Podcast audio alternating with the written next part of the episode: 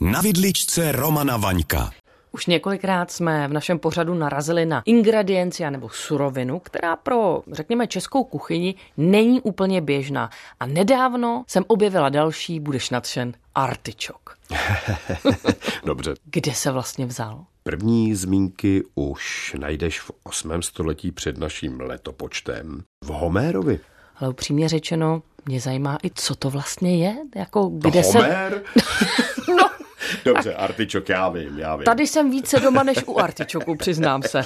Artičok je vlastně druh zeleniny, velmi náchylné na mráz a proto se prakticky pěstuje převážně kolem středozemního moře. Je to druh bodláku, má bodlákovitá poupata, Artičoky jsou vlastně obrovsky bohaté na vápník, železo, Ačko, vitamíny, Bčko, bílkoviny. Je to zelenina. Prostě jo? samá pozitiva pro náš organismus. No ale ovšem a chuťová pozitiva. Jak vlastně chutná? Než ti řeknu, jak chutná, Ivo, tak ho nejdřív musíš utrhnout a kuchyňsky připravit, abys ho mohla ochutnat. Máš jo. pravdu, Romané. Pojďme to brát hezky po pořádku. Kde ho Dobře. nejprve koupím? To je vlastně ten problém, protože čerstvý artičok se u nás příliš moc neprodává. Ty spíš seženeš už artičoky opracované, eh, hezky pěkně, spinkající v nějakém olivovém oleji, například v nějakých sklenicích, ale když vezmeme ten čerstvý artičok,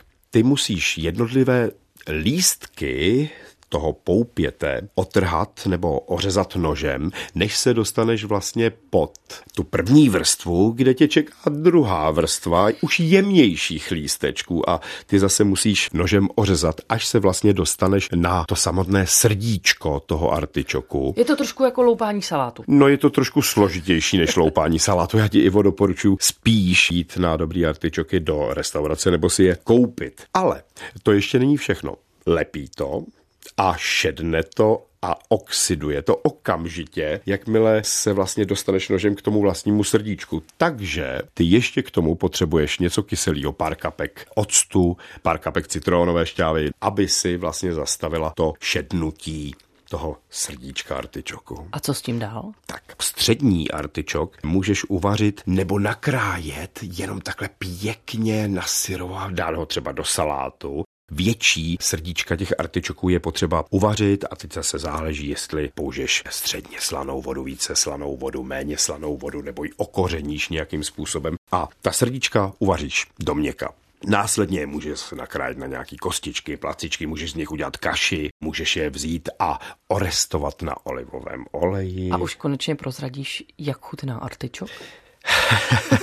Artičok má vlastně takovou příjemnou, lehou lince nahořklou chuť a po uvaření máslovou texturu. Je to opravdu skvělá zelenina a určitě stojí za to jí ochutnat alespoň jednou za život čerstvou. No všem potom, co si vyprávěl, už je jasné, že lepší je vyrazit na něj někam do restaurace. No a nebo si koupíš sklenici artičoků naložených do olivového oleje a je to, to je fantastický antipásto domu, sušený rajčátka, k tomu víš trošičku šunčičky, sejřík, sklenice vína, to je fantastický večer.